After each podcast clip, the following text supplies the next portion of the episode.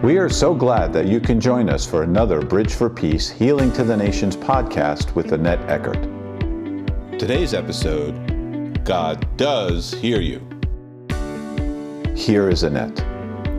Welcome. I'm Annette Eckhart here for Bridge for Peace in our New York studio, bringing healing to the nations through the power of the blood of Jesus Christ.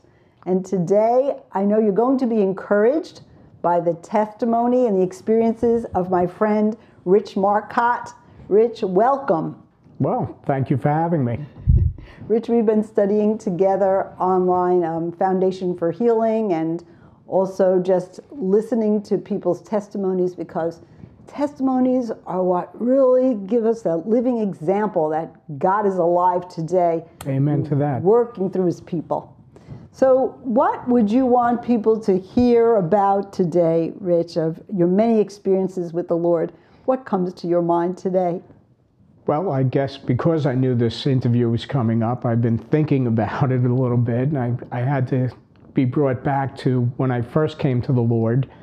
Uh, I was blessed to have a younger brother who came to the Lord when he was 16, 16 or 17 years old. He's young. I'm the number one in the family. Okay. okay he was number two. Uh, so we're close. And uh, we were, you know, it's, typical brothers growing up on Long Island. And uh, fortunately for us, he lived down the block from a uh, fella named uh, Danny Buttafuoco, who is now a pastor here on Long Island in the Bayshore, Babylon area. And Danny's family came to the Lord while John was in his mid teens. And they invited John to church. And John was the type of guy, John's a very intelligent guy, although if he ever hears this, he's not going to believe I said that. uh, he's a very intelligent guy whose interests varied. He's the only musical one in the family and, and all. And I just figured this was another three to six month phase he was going oh, through in his, you know, this discovery of Christianity. And I mm-hmm. said, John, in six months you'll be in the airport selling incense in a robe with a shaved head. Mm. And then I saw that continue. Right. So, continue. so let me just explain that for those that are listening. So that's another religion. Not everybody Correct. maybe is necessarily exposed to that religion, but so what you're saying to him actually, Rich, is that right now it's Christianity, then it'll be Hinduism, and then it'll be Hare Krishna, and then it'll be Muslim. I just figured it one thing a phase. after the next. I just figured it was a phase. Before that, it was his music or art or whatever. He's a, uh, a Renaissance guy, and it didn't stop. And I saw that, and um, He held fast to Christianity. yeah, he held fast all right, and. Um, he, I think, headed up the uh, Christian Fellowship over at Nassau Community College, and then was a part of it at Queens College, and then he went to uh, Westminster Seminary in Philadelphia, and followed that up by furthering his studies all the way over in Vancouver, British Columbia. Well, so he, even through his teen years, he became a leader, Oh. Yes. actually a Christian leader. for Yes. His love for Jesus. So, you know, he had a lot of people praying for me, and uh, You mean you were still resisting? Oh Rich? yeah. Okay. Yeah, even though I had gone, I had gone to his church, which uh, I had uh, a great experience the first time I went to the church. Heard a very dynamic, dynamic sermon. Invited a friend back for the uh, uh, the second time I went, and had a very negative uh, experience. Uh, I won't go into that, but it just kind of turned me off. And then, uh, you know, the Lord just protected me because, you know, I was a, a young guy. I, you know, just living life and thinking I was a good person. And, you know, not that I was a, what I would have classified a bad person, but not really having knowledge of sin and, and, and uh, what God really expects of us. Uh, how we ought to live our lives and, and realizing what the word says defines sin. And hey, I was doomed. I, I was I was heading down the road, wrong road. Okay. Finally, uh, I had gotten married, and on April 26, 1980, uh, we were expecting uh, our first child. Uh, we had um, my my wife Pam had gone through a miscarriage once, and now here, uh, about seven weeks before her due date, uh, I came home. I had played ice hockey that night. I played club ice hockey. I came home, and she was not feeling well, and I was kind of exhausted and well, uh, what do you want to do? And, well, maybe I'll call the doctor in the morning. I closed my eyes, I fell right to sleep, and woke up to the phone ringing the next day. And I, little did I know that next day changed my whole life. Mm. Um, as it turned out, we went to the hospital, and her placenta had ruptured. Mm. And all of a sudden, we were in a room with a whole bunch of people, also there to have children delivered. And the doctor grabbed me by the arm, and I'll never forget the grip on my arm. I mean, it just, the seriousness was there. Pulls me out of this room and says, uh, I have to get the baby out of her for her sake as well as the baby's. Well, I went back into that room, kissed my wife, what I thought may have been a goodbye mm, kiss. Terrifying. And it, I was, yes, I was terrified. And the room was empty. All, of a sudden, all these people had gone, been taken out to different delivery rooms. Mm. And all of a sudden, I was in this big empty room by myself. Mm. And I realized the only call I could make was upstairs to this God that my brother had been talking to me about. And I just pleaded with God to save my wife's life. And well, not only did he save her life, but uh, you know, my, my son Michael was born. Four pounds, four ounces. He was my very goodness. small. Mm. Uh, but I knew, I, I, after I spoke to both my in laws and my parents and made sure that they knew that, you know, what had happened and that uh, Pam wasn't out of the woods yet, but just that uh, I called John and said, I got to change Brother my life. Brother John. Yeah, I got to change my life. I can't, I can't live the way I've been living. You know, I've got to, God just, I, without any, I didn't deserve anything from God. Mm. And he answered this prayer. So that changed everything. Yes. That was the game changer. So what did the doctor say? Uh, nothing really. I mean, you know, my next memory is them bringing out Michael. He looked like a little astronaut in this portable mm. incubator. Yes, and uh, you know, he uh, that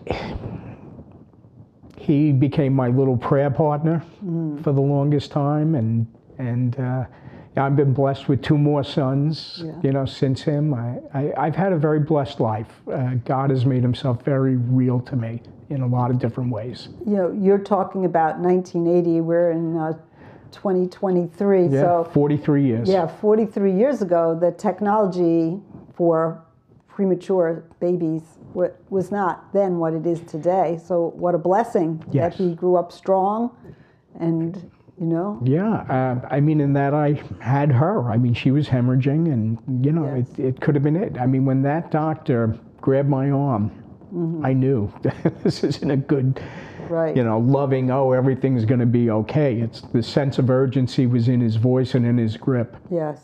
But uh, I had so a different it, grip put on me that yeah, day too. Yeah, there's more than one birth that yeah, took place absolutely. that day. Absolutely, oh. and it's been. Uh, it's been a fun ride. I mean, I, uh, Rich, you know. Before you go on, let, let, me ask you, what did John say, your brother John? So you called your brother John. I, John was, you know, obviously he's happy. Yes. You know, I, whether he believed me. Okay. I, I, you know, I and I, uh, I think by now the test of time has shown him that, uh, hey, you know, his faith is real. Okay. Um, so he had the same doubts about you that you had about him originally. Yes. Yeah, kind But God of. never doubted either of you. that, that, that's true, and uh, you know, I guess it was about, uh, gosh, maybe nine years later I went through a, just a terrible time in my life. Uh, I had moved the family out here in 87. Uh, I was working at the Shoreham Nuclear Power Station, and I thought that I had tied down my career future. And um, Shoreham, they decided not to open it, and in fact, to decommission it. So now my job was basically going to be taking apart what I had worked on for the previous, uh, well, from 1978 on.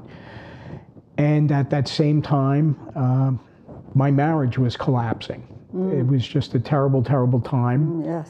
Along with that, just the stress of everything. What am I going to do in the future? Is do I have a future in my family and everything? Uh, I was uh, physically a wreck. I mean, I just the stress just peeled the weight off of me. My heartbeat went up about 10 beats per minute. You know, uh, so uh, I was going through a horrible time, and I, I guess uh, you know my walk with the Lord wasn't as strong as it should be. You know, whether I just hadn't progressed in my faith all that much. I guess to be honest about it. And I can remember one night uh, there was a terrible, terrible thunderstorm, and I uh, I took a drive down to Shoreham Beach, and just basically walked on the beach and asked God, take me out of this. I just wouldn't have cared at that point. It was just everything seemed so bleak, and. Um, uh, a couple of days later, I was praying and I, I just couldn't even pray. I was just in tears, just crying to God over things. And uh, several things were going on, um, and, and God just reached down through all of it and, and just dragged me up out of the mud, so to speak. And uh, In that same night, you had that sense of it uh, on in the that beach? same week, in Okay, that so- same, it, it was, uh, and and it, it just uh, it just started me on a road. And one of the things I was praying for was that God would bring godly men into my life, as Yes. because I realized, you know, I'm a likable guy.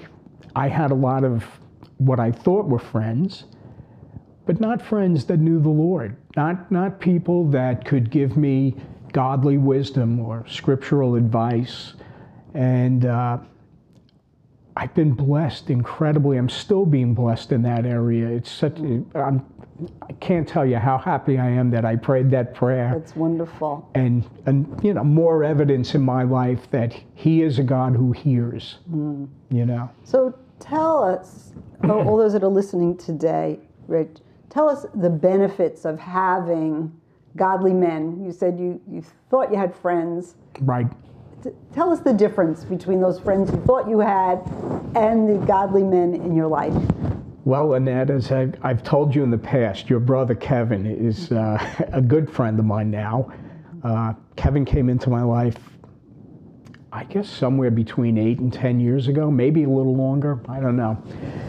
And uh, he is one of the most brutally honest people I've ever met in my life, which is kind of nice. He cuts through all the baloney he cuts through the chase and whatever he's whatever the lord is speaking to him he says to you and there's other men in my life like that friends brothers in the lord that you know not only can we just get together and you know do bible studies or things like that but they're just friends. And and the balance that is added to your life with that and knowing that just through that friendship there's a natural accountability for the way that you're behaving.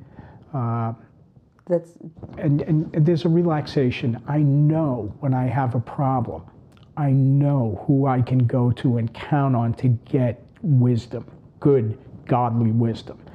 That it, it's in in the past, like I said, when I went through the crisis I went through back in 1989. I did not know where to turn. Even though I was praying and, and, and you know doing a lot of things on the surface, like I said, I, I realized I hadn't grown much in my walk. Mm-hmm. I knew Jesus was real. I knew He died for me. I knew that putting my faith in Him for my eternity was real. But as far as the application into my life, it it just hadn't happened. The, mm-hmm. the practical side, mm-hmm. let's say, of our faith. Mm-hmm. So. so, uh, as the word says, two are better than one because Amen. if one falls down, the other can help them up.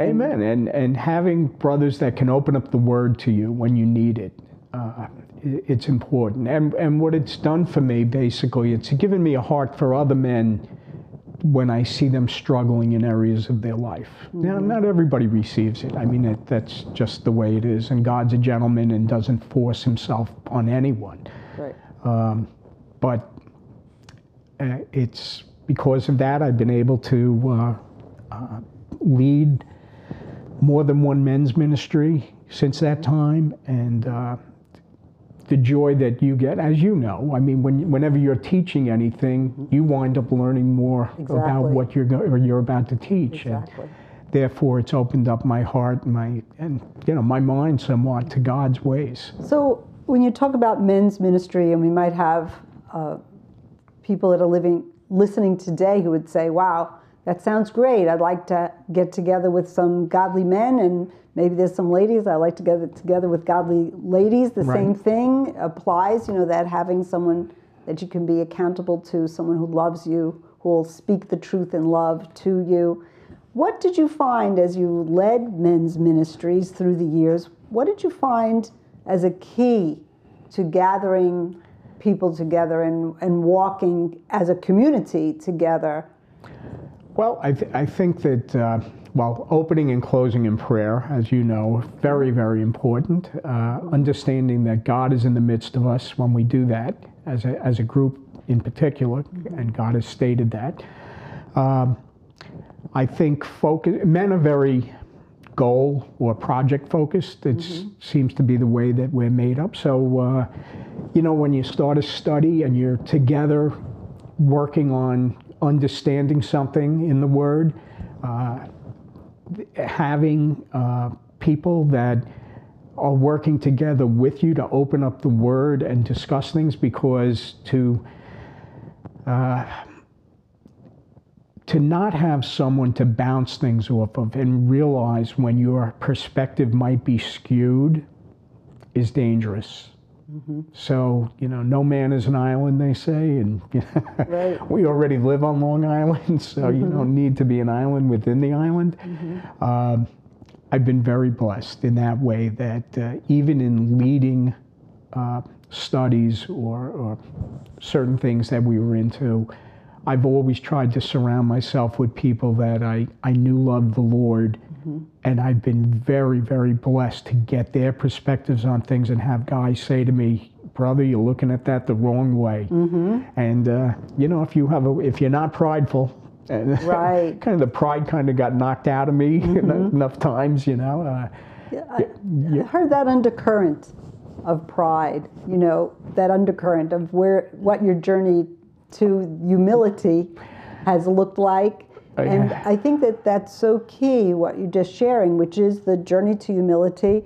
And right now, being in a place of humility, of sitting down at a table, everybody opens the word, we look at the word together, and we honor each person's perspective as they look at that word and what that word means to them. And then we learn because the Holy Spirit is the one who's bringing the Yep. revelation, bringing the teaching, and we learn from one another. So we want to encourage everyone who's listening today, we want to encourage you to get together, get a group together, you know, two or three, amen. and, And- open up the word. It's where, where are you attracted right now? Do you want to read the Gospels? Is something that Paul wrote that you're attracted to?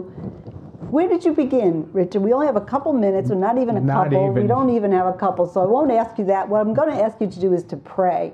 For those that are listening, saying, I wish I had a godly friend. I wish I had someone like that in my life. I'm going to ask you to pray for those that are listening who are, we can all use more godly friends. Well, think about this, uh, Annette. Look at the uh, the soldiers that were throwing Shadrach, Meshach, and Abednego into the furnace.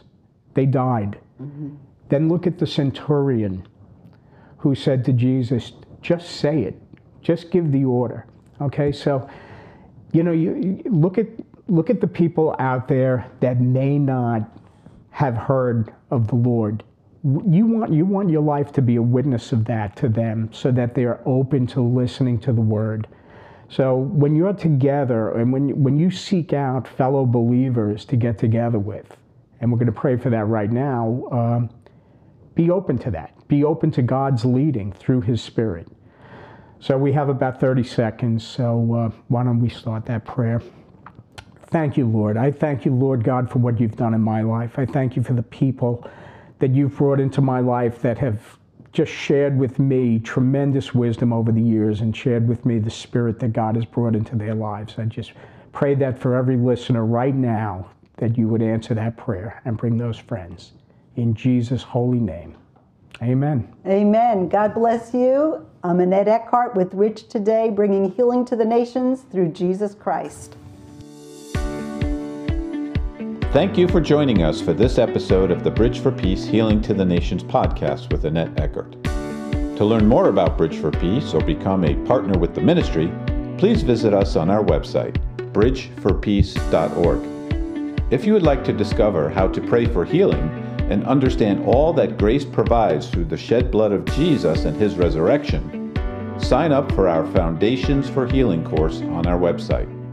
Also, if you have any questions, please email us at info at bridgeforpeace.org. We hope you join us again next week for another inspiring episode of the Healing to the Nations podcast with Annette Eckert. This is Scott Silverberg for Annette saying, God bless you, and let Jesus be your bridge for peace.